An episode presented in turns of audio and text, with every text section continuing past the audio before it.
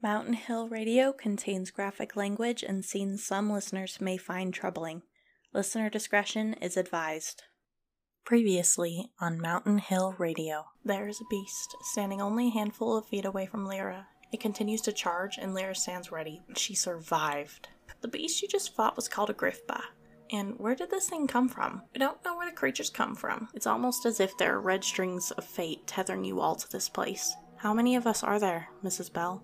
There are four whom fate calls upon. The mage, who knows not the power he wields. The four of you have a destiny guided by fate itself. Four of us to save the entire world. Things are about to get real interesting around here. Everything you are about to hear is absolutely fictional. The town of Mountain Hill is just that a town. The people of Mountain Hill are just people, and never has there been a true case of a monster stealing a human skin. The forests do not contain fairy creatures from another world. The streets are not terrorized by monsters who only come out at night, and the water is perfectly safe to swim in. You are safe here. We promise. This is Mountain Hill Radio.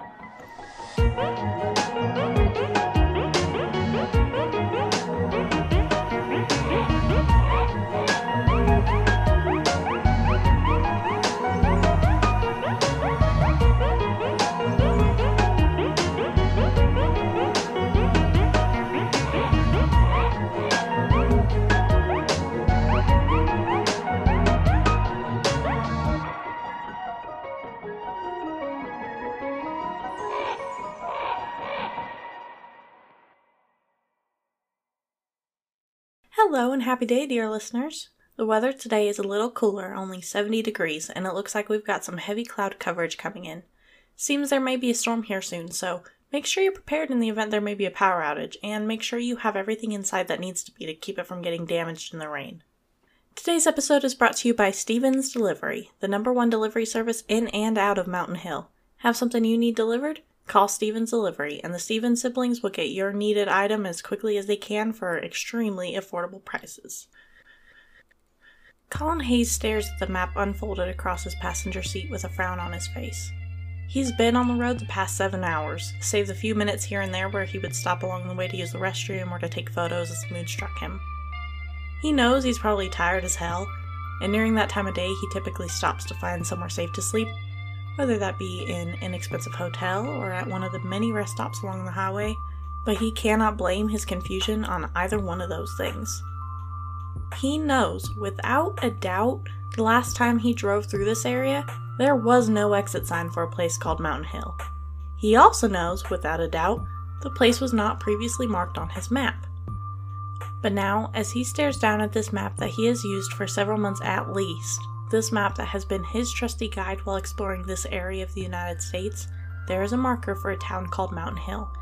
Just as there is very clearly an exit ramp leading to a heavily wooded area he has passed dozens of times over the past several months.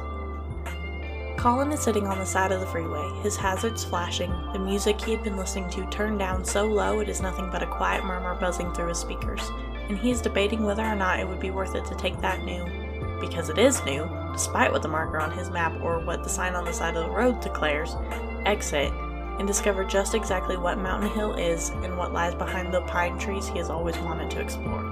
Ultimately, Colin is always up for an adventure, which is exactly how he ended up packing his few belongings his camera, his laptop, the sweaters Troy always told him made him look like a grandpa, and the handful of books he's never been able to be without, and traveling across the eastern half of the US, gaining a following as a landscape photographer and making just enough money to live by as a freelancer. He folds the map carefully, taking care not to crease it more than it had already been creased, not wanting to rip the paper. He has this strange, sentimental feeling about the map, like he's worried once it rips, his adventure will be over. That obviously isn't true. He knows he can go into any gas station along this stretch of freeway and pick up an almost, if not totally, identical map. It's just the way his brain is wired, though. Things are so temporary, and once they're gone, that's it. Game over. Colin shakes off the weird vibes, deciding he just needs a few hours sleep. He'll find a cheap hotel for the night, but only after he explores a bit.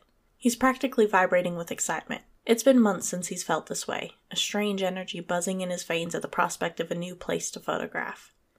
As Colin takes the exit and begins following the long, winding road, his excitement grows until he can't help himself. He pulls over and hops out, taking some photos of the road, which curves sharply to the right up ahead. He double checks that there are no cars coming his way. He doubts anyone else is passing through here anytime soon, but it obviously doesn't hurt to be sure. He takes photos of the road, with the trees which seem to form a natural archway over it. He climbs back into his car after taking enough photos to be satisfied that he'll find something in them that he likes, and continues on toward Mountain Hill. There is a sign as he rounds the corner that makes Colin raise an eyebrow. It says, Welcome to Mountain Hill, a safe place in an unsafe world. He finds the slogan strangely ominous and pulls over to snap a few photos of the sign as well. There is another sharp curve, this time to the left, and finally, Colin has reached Mountain Hill. The town is small, and as he pulls onto what must be the main street through town, he can't help his wonder at everything he sees. There are shops lining each side of the street, and houses in small neighborhoods beyond. There are people walking about, and a few sneak glances at him as he drives past, while others blatantly stare.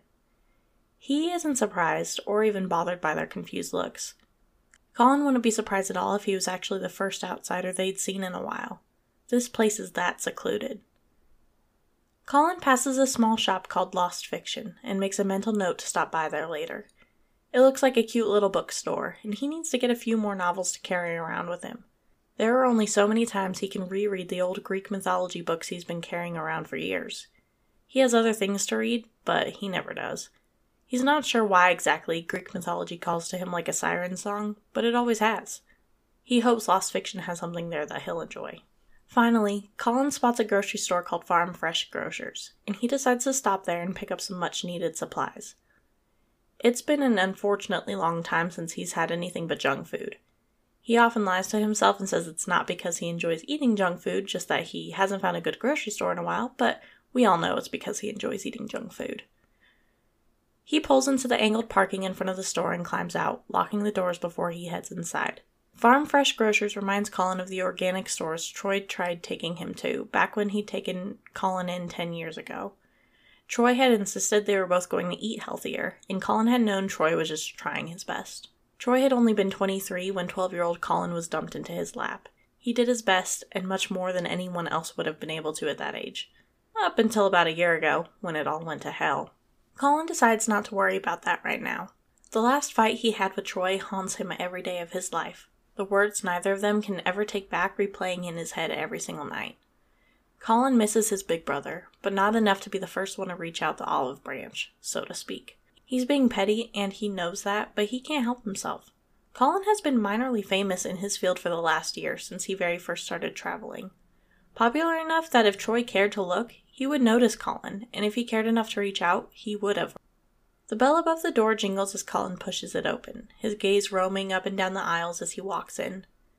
There is one cashier, chewing gum and reading a trashy tabloid, who ignores Colin as he walks in. That's totally fine. Colin prefers solitude when grocery shopping. He always feels bad whenever employees feel obligated to come up and talk to him or ask him if he needs anything. They don't want to be there, and he knows more often than not, employees are terrified of talking to customers, so he doesn't force the issue. He's always polite, but never asks for help unless he absolutely needs it. Maybe that's also reflective of his own anxiety about talking to people, but it's fine. He's not worried about it. Colin collects a basket from the front and begins wandering through the store.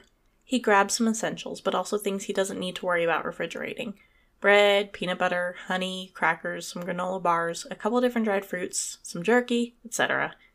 The prices here aren't too bad, considering how far Mountain Hill is from any other towns, or even a distribution center. As he's finishing up, dropping a bag of chips into the basket just as a little treat for later, a tall form steps in front of him, nearly causing him to drop his stuff. Oh! The form says. I'm so sorry, I didn't see you there. Colin looks up and up and meets the eyes of someone who towers over him by at least a foot. He's used to this. Being five three means he's often overlooked, especially by people who are much taller than he is. And unfortunately, most of the time, he doesn't get an apology. But this person seems genuinely sorry, so he accepts the apology, moving to step out of her path.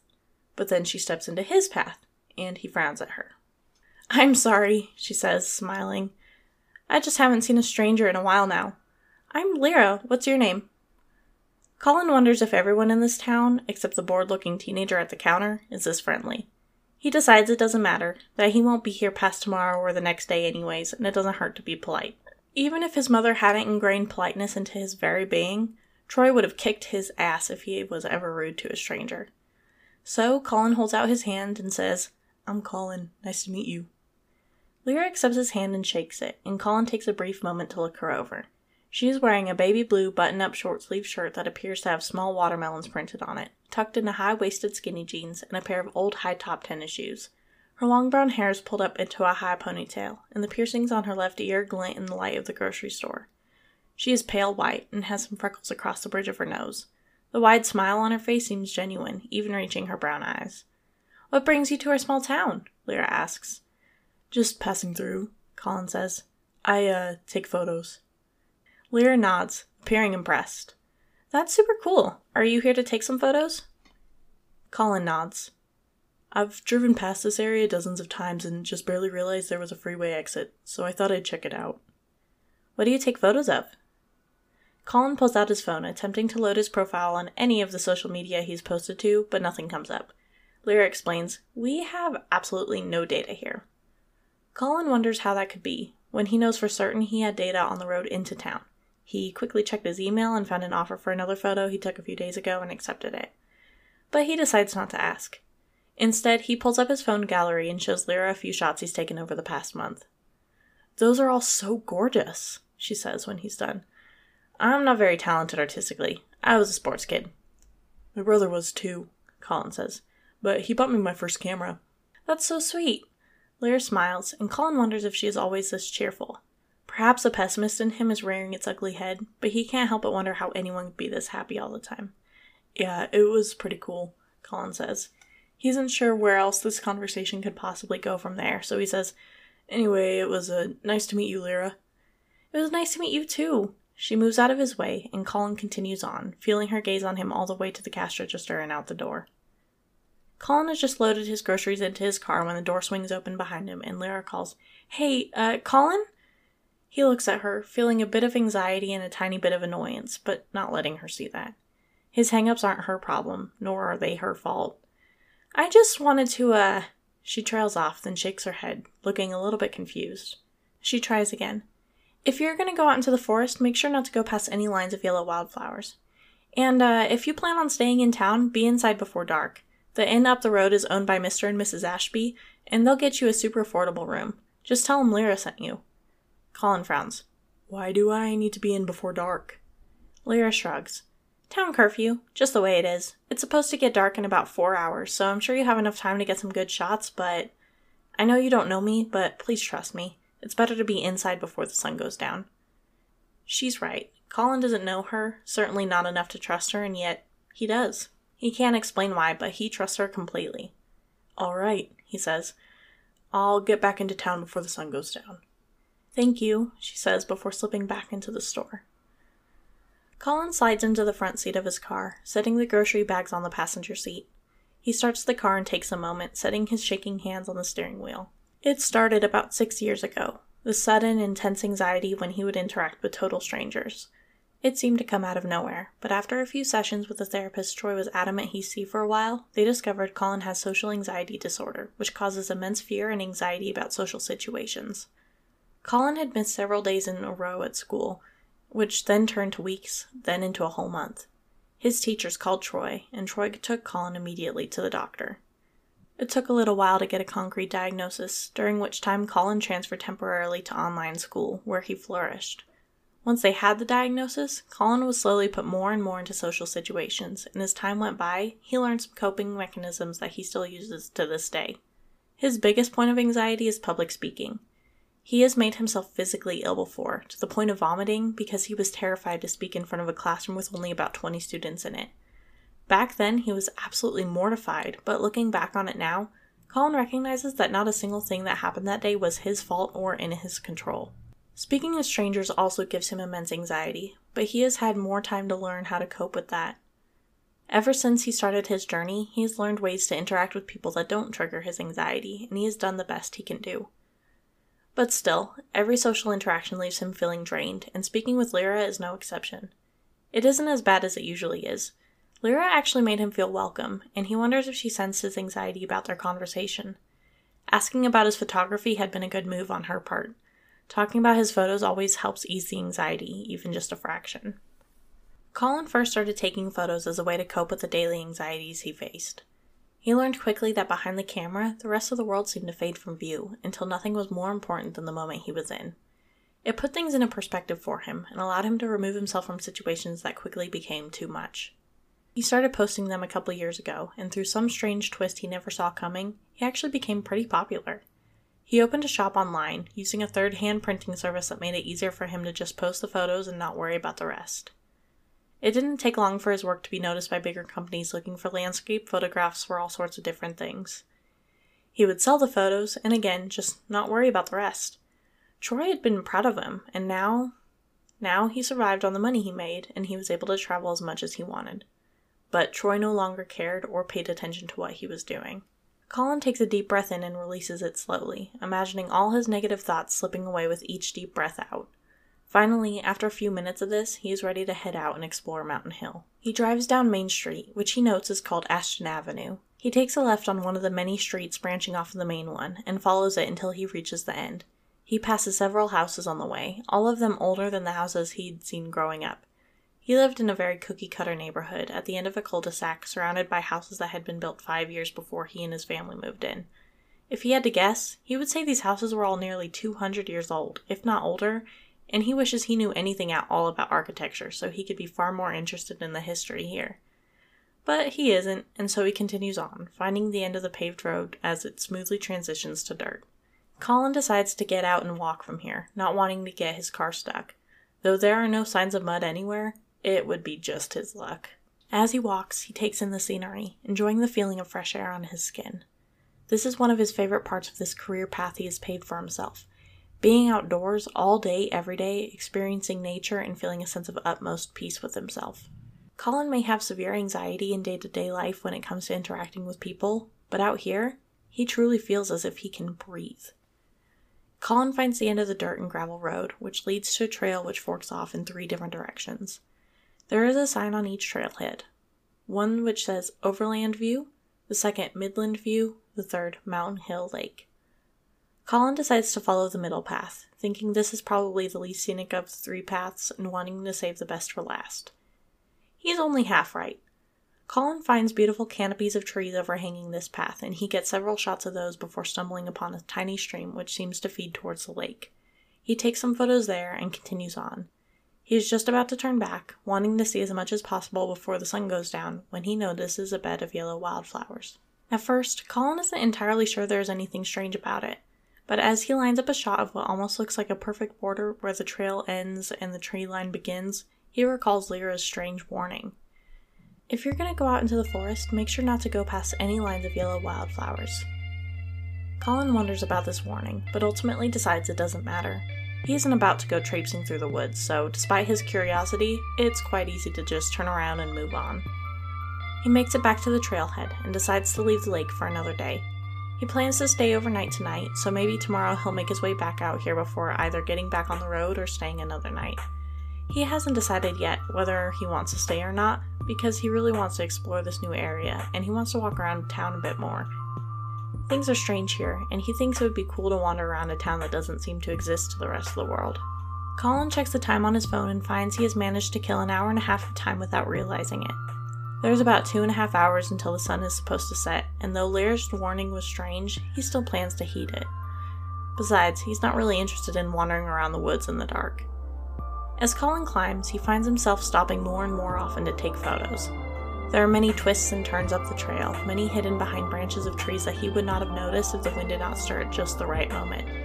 It's pure dumb luck that he manages to find most of the spots he does, and he cannot wait to get these photos loaded onto his laptop later and flip through them all.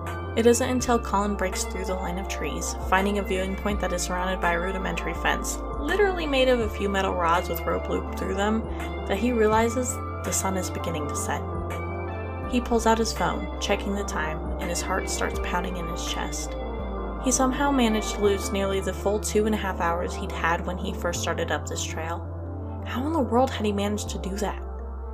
Panic sets in, and Colin briefly wonders if he is worrying for nothing. But there was something in Lyra's eyes, something about her that told Colin he could trust her.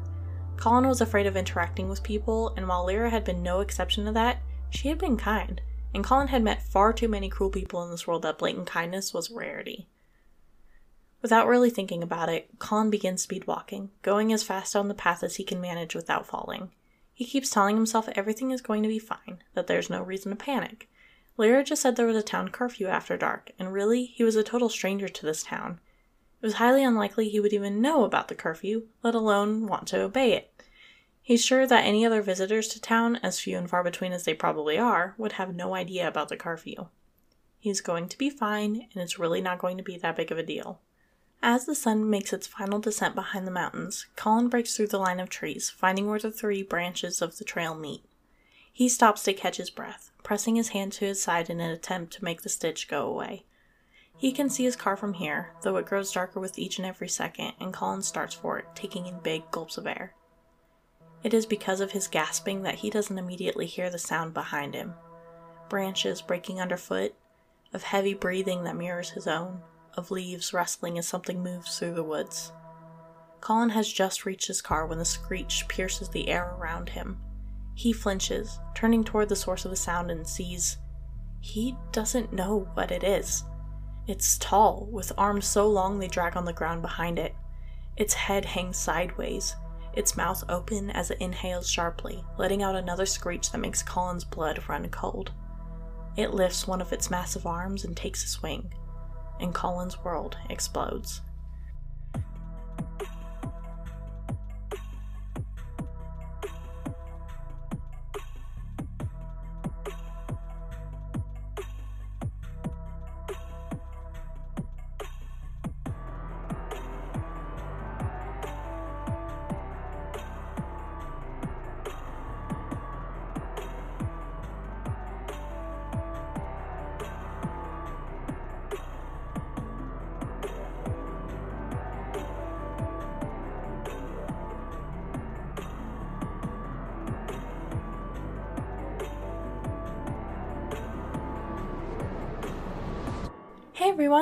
Everyone, this is Raven, host and story writer of Mountain Hill Radio.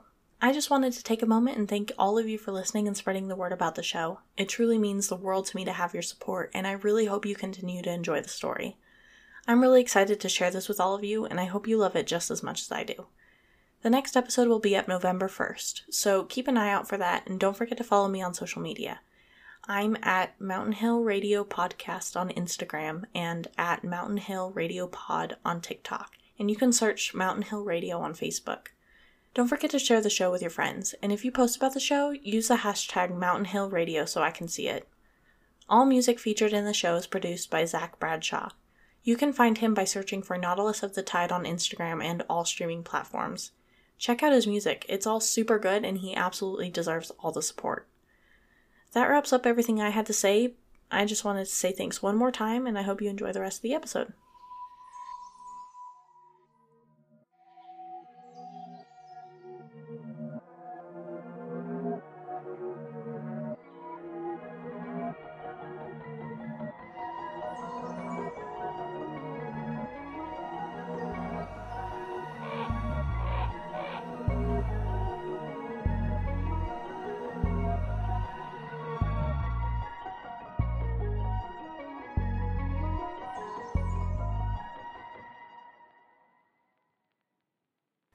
Has been following Colin all afternoon, afraid he might somehow find himself caught outside after dark.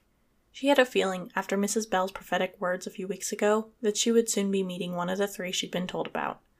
And the moment she'd seen Colin in the grocery store, she'd just known. The imps were particularly tricky with Colin, getting him distracted and leading him down paths he never would have noticed if not for their guidance. Lyra has to hand it to them. They really know what they're doing. Now, though, as the hollow wraith makes its way towards Colin, she wants to curse the damn things out. The imps, guided by whims of fate or whatever else, have led Colin into a situation he cannot handle on his own. Good thing I'm a total creep and followed him then, isn't it? she mutters under her breath. She hopes the imps can hear her grumbling, hopes they've heard her all day. Lyra watches as the hollow wraith lifts its arm, preparing to whip it out and wrap it around Colin, to draw him in and tighten around him like a boa constrictor. This is not the first time Lyra has faced a hollow wraith. They are about as common as havoc sprites are, but ten times as creepy with their whole lack of eyes, crooked necks, and long ass arms that remind Lyra, unfortunately, of noodles. Before the hollow wraith can strike, Lyra has jumped out of the bushes she's been hiding in, a mere five feet away from the creature. Its heavy breathing helped mask her not so sneaky pursuit, and is swinging her bat. She makes contact with the arm it has whipped out, hitting it out of the air just in time to see it miss Colin by just a few inches. Colin leaps back out of the way, falling to his butt in the dirt and gravel next to his car. He scrambles, trying to put distance between him and the creature, and Lyra really wishes the damn magic surrounding the town would have let her tell him what was going on. But of course, he had to see it for himself, and now she's absolutely certain the imps are total assholes. She knows they somehow lured the creature out of the woods and towards Colin, and she desperately wishes this was not the first thing Colin saw. Okay, if she's being honest with herself, the Hollow Wraith isn't that bad. It's terrifying, don't get it wrong, but at least it isn't a goddamn graveling. Lyra gets closer to the creature and swings her bat at its sternum, but it's onto her now. Its terrifying face turns on her, its chest lifting as it heaves in another breath, preparing to scream. But the scream never comes. There's a blast from somewhere beyond the creature. She knows instinctively it must have come from Colin. Mrs. Bell had been right at least that he would have magic. Lyra just barely manages to duck and roll out of the blast zone, turning in time to see a steady red hot stream of fire coming from Colin, aimed directly at the hollow wraith. Colin's eyes are glowing, bright orange, and Lyra raises her brows. He looks absolutely badass, and she finds herself feeling mildly jealous of the magic in his veins. But then she thinks about the creatures she has fought, how satisfying it is to defeat them with brute strength, and decides she much prefers the abilities she has. The hollow wraith crumples, shrinking in on itself as it also dissolves into ash, floating away on the wind which will take it to the other world, or wherever it came from. The moment the creature is gone, Colin's magic sputters out, leaving only scorched earth in its wake. Colin is breathing heavily, his eyes wide and back to their dark brown hue, as he turns to Lyra and says, What the fuck was that? Colin drives them both to Lost Fiction on Lyra's orders, she promised him an explanation the moment they arrived at the bookstore, but has not spoken since getting into the car. Colin's entire body is still trembling, but he manages to not crash on the way to the store, though he's not entirely sure how exactly he does that. Things went so horribly wrong. First, he had been out past sunset, which he should have known better than to do.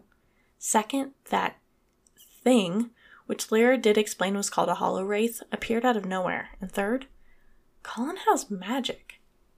His entire world has been turned upside down in a matter of moments, and he has no idea how he is even remotely functioning right now, but he's working through it. Kind of. They pull up in front of Lost Fiction, and Lyra finally, mercifully, breaks the silence. So, I'm gonna forewarn you, there are people in there waiting to meet you. Colin nods, swallowing past the sudden lump in his throat. He figured Lyra was taking him to meet some people, and though his stomach drops at the anticipation of interaction with strangers, he wants answers. No, he needs answers. I know you're not a fan of talking to people, Lyra says, and I warned my friends ahead of time that you probably won't want to speak to them. And that's totally okay. They're all more than happy to do all the talking and explain everything to you. Colin nods again, feeling incredibly grateful to this total stranger for recognizing his struggle. I'm gonna ask, even though I'm sure I know the answer, but are you okay, Colin? I'm he trails off and shakes his head. I don't know what I am, but I do know I'm alive, and that has to count for something, right? Lyra smiles. I understand. When I saw my first creature, she shudders. The damn thing tore my car up, and the entire time I was fighting it, all I could think about was the damage to my car. Like, that was the most important thing that was happening in those moments. And when I came out on the other end alive and mostly unharmed, I just. I don't even know. This stuff changes you.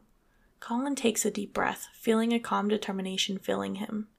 He doesn't know if Lyra's words have helped bolster his confidence or if that creature really did a number on his mental state, but he feels ready to face just about anything right now. Let's go, Lyra says, opening her car door and sliding out. Colin follows suit, and Lyra leads him to the front door. Lyra watches Colin take in Renford's store, watches his eyes widen at the large collection of books residing within. She says, Anything you want, you let me know, and I'll trade something in for you. He looks at her quizzically and she smiles. You can buy books here, but the policy is a book for a buck. Most people treat this place as a sort of library, but there are a few folks in town who come by every so often and stockpile on books. Colin seems impressed, but Lyra is honestly having a hard time reading him right now. Ever since they climbed into his car, he's been dreadfully silent, and now she can see his hands shaking at his sides. He has them balled into fists, and she snaps her gaze away, not wanting him to realize she noticed his anxiety manifesting. The Lyra has never struggled with anxiety, not in the way she knows Colin does, she learned enough about it in the psychology class she took in college to recognize the symptoms. She still feels bad about suddenly approaching him at the grocery store, but she also knows it was a necessary thing. Approaching him led him to trust her, and even if it was only a little bit, it was enough to get him to come with her even after their fight with the Hollow Wraith. Mrs. Bell, Renford, and Tilly are all sitting at the table in the break room when Lyra approaches. Immediately, Mrs. Bell is up, first aid kit in hand, checking Lyra over for injuries. I'm fine, she says. Colin skinned his palms, though. She noticed it when they were in the car. His hands weren't bleeding, but they were torn up pretty bad, and she suspects there may be some gravel that needs to be cleaned out. Mrs. Bell gives her a look that says, I'll decide whether you're fine, young lady and Lyra resigns herself to being checked over the moment she finishes up with Colin. Mrs. Bell asks Colin's consent before she starts working on cleaning out his hands and rubbing antibacterial ointment into the wounds, finally wrapping his hands in bandages that are totally unnecessary. As if Colin senses that fighting with Mrs. Bell would be pointless, he does not point out the lack of blood and thanks her graciously when she finishes up. What was it tonight, Lyra? Mrs. Bell asks, moving to her side to double check her for injuries. She gives Lyra an ice pack for her knee, which got a little banged up when she jumped out of the way of Colin's magic, and Lyra accepts. Hollow Wraith, she says, and Mrs. Bell sighs. There'n more and more of those bastards every year, I swear, she mutters, shaking her head. I hate the damn things. Lyra can't disagree. Anyway, Colin dear. Mrs. Bell turns her full attention back on Colin, who does not meet her gaze. I understand you may have a lot of questions, and I also understand you may not want to voice them, so I will explain what I can, and Lyra can fill you in on the rest, okay? Colin nods once, finally looking up to meet her eyes. Good. Mrs. Bell launches into a very similar speech about the truth of Mountain Hill. Lyra momentarily wonders if she memorized it, then decides she wouldn't put it past her. She leans against the wall beside the door, doing her best not to look at Tilly, who appears incredibly bored with the entire situation. Lyra learned that Tilly does occasionally get involved in handling the creatures, though typically only if what the creature has done affects the rest of the community. One night, a week or so ago, another shadow claw found its way into town, and when Lyra was fighting it, the front window of the bar, literally just called bar since it is the only one in the entire town, got smashed in when the creature hit Lyra in the stomach with its tail and launched her through it. After she finally defeated the damn thing, she gave Renford and Mrs. Bell a call, and they sent over Tilly to do damage control with the owners. Tilly had also made a point, once Mrs. Bell revealed there would be four newcomers, to make sure she would be involved in meeting everyone. It makes sense, but Lyra also wonders if there is something more to this story. All she knows so far is that her father was killed fighting a creature, and while Lyra would assume any other person would seek vengeance by hunting the creatures down, Tilly has done the exact opposite. There is also the undeniable fact that, quite frankly, Lyra is interested in Tilly, but that may be due to the fact that the woman is hard to crack. She has spent a lot of time in these last few weeks bringing Tilly baked goods she has made cookies, pies, cupcakes, muffins, anything she could possibly dream of, she has made. And while she has learned without a doubt that Tilly has a sweet tooth, she has learned absolutely nothing else about the sheriff. Tilly doesn't want to open up to her, and Lyra can be okay with that. She'll find out the story eventually, she's sure, but she's not going to pressure anyone into talking about it. But she is definitely going to become Tilly's friend, or even just her acquaintance she would settle for even that relinquence. As Mrs. Bell wraps up her explanation, leaving Colin looking more confused and broken up than he'd been before they came to the bookstore, Lyra can't help but feel sorry for him. She'd at least been moving here already, her entire life uprooted of her own volition, but Colin had only been passing through, a drifter in his own right, but not the drifter who would eventually join them, moving from place to place as he sought peace. Lyra wishes for the millionth time tonight she could have prepared him earlier. But the rules are simple. Each of them must face a creature on their own, must see the reality of this strange town without interference by one of them. Lyra thinks back to watching the imps interfere in Colin's fate and has to stop her teeth from grinding in annoyance. The imps could be helpful in their own right. They once guided her to a journal she needed when she was investigating a strange creature Mrs. Bell had never seen before, that only the earliest residents of Mountain Hill had seen. It had been named simply as a crawler, a horrifying creature which scuttled across the forest floor like a crab, with massive teeth and pincers that were so powerful they could chop limbs from full grown humans, The worst part for Lyra was the scuttling. But the imps also had this knack for making things almost worse, like this situation with Colin. Lyra is certain they could have done better than a goddamn hollow wraith for his first monster. Do you have any questions? Mrs. Bell asks, and Colin glances at Lyra. I can explain anything else you need to know in private, Lyra says, and Colin feels immediately grateful. Everything that just came from Mrs. Bell is making him feel overwhelmed, though not with fear or anxiety necessarily. It was just a lot of information. Colin, why don't you stay here with Lyra tonight? She has some food upstairs I made earlier. I hope you like spaghetti. It's a comfort food, Mrs. Bell says, smiling warmly. Colin is struck suddenly by how much she reminds him of his mother. She is so friendly, so welcoming, so warm and bright, it makes his chest ache.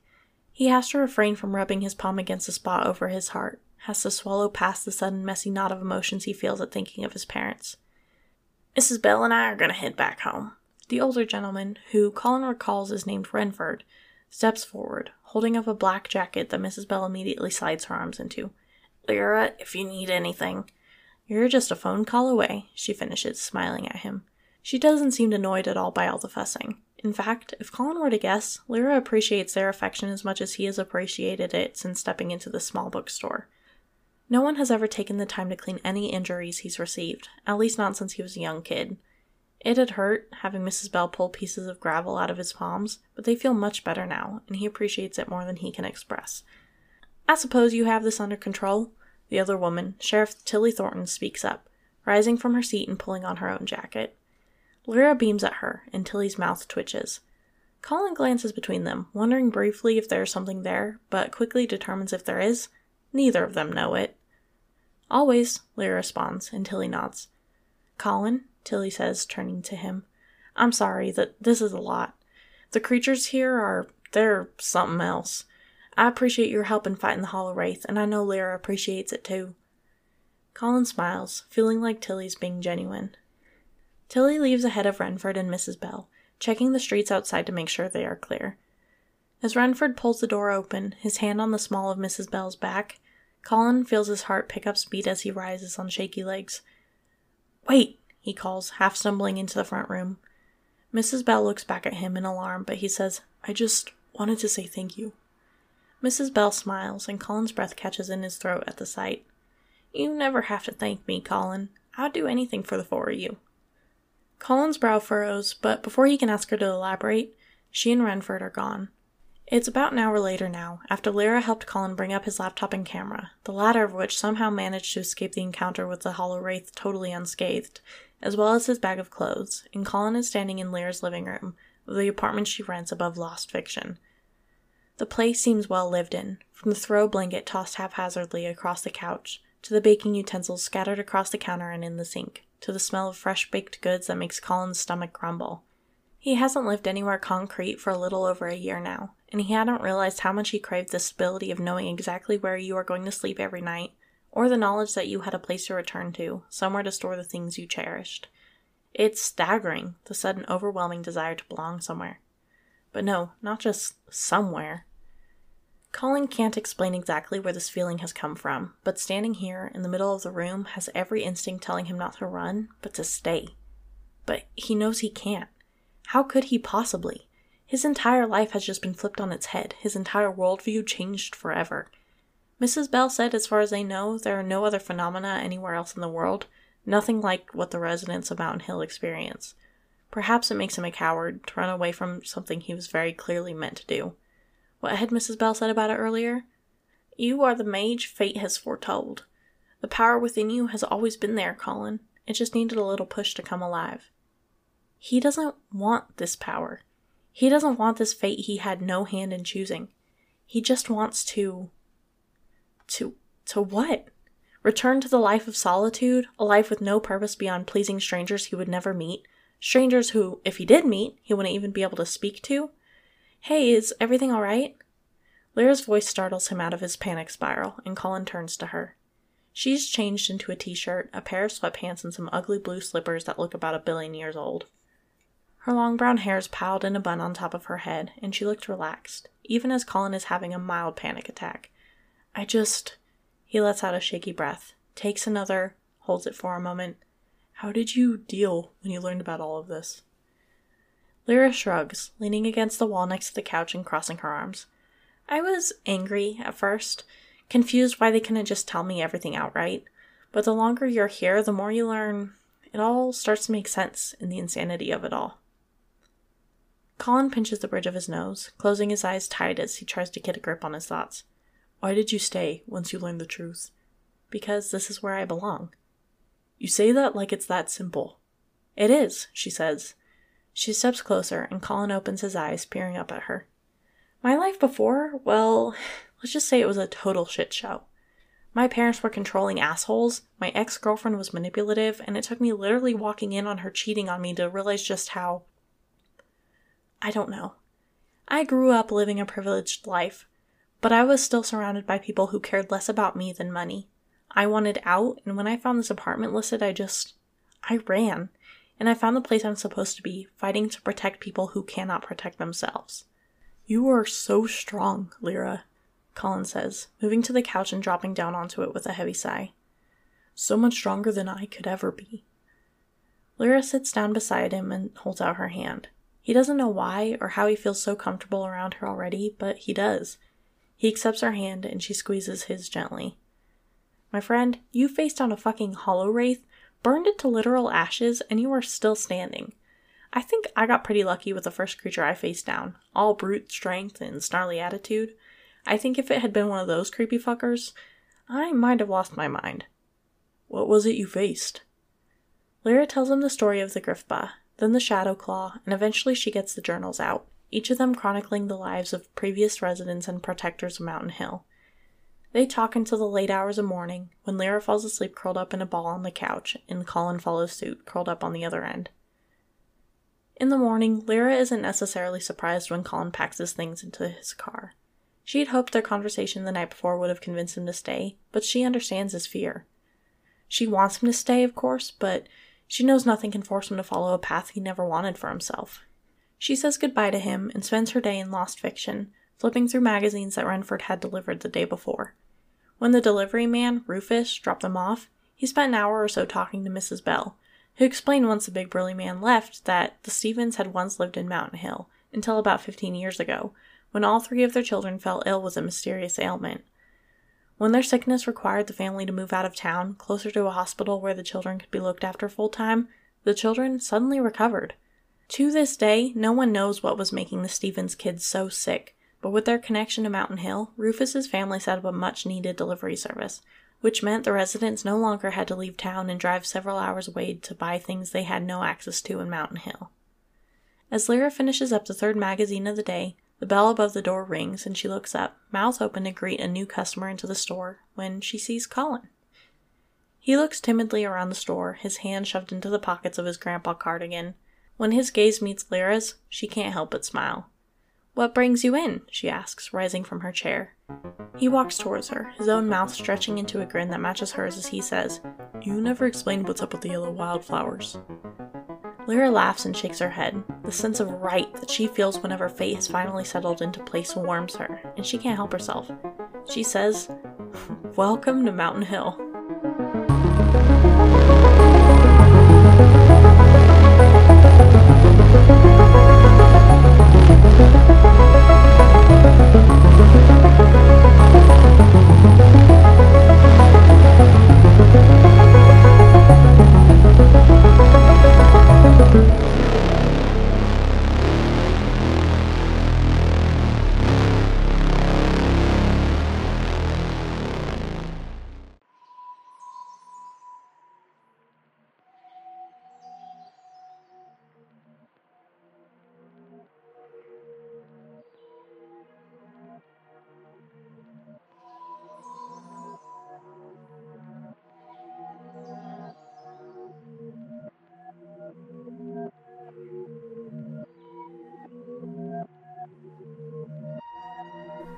This has been Mountain Hill Radio.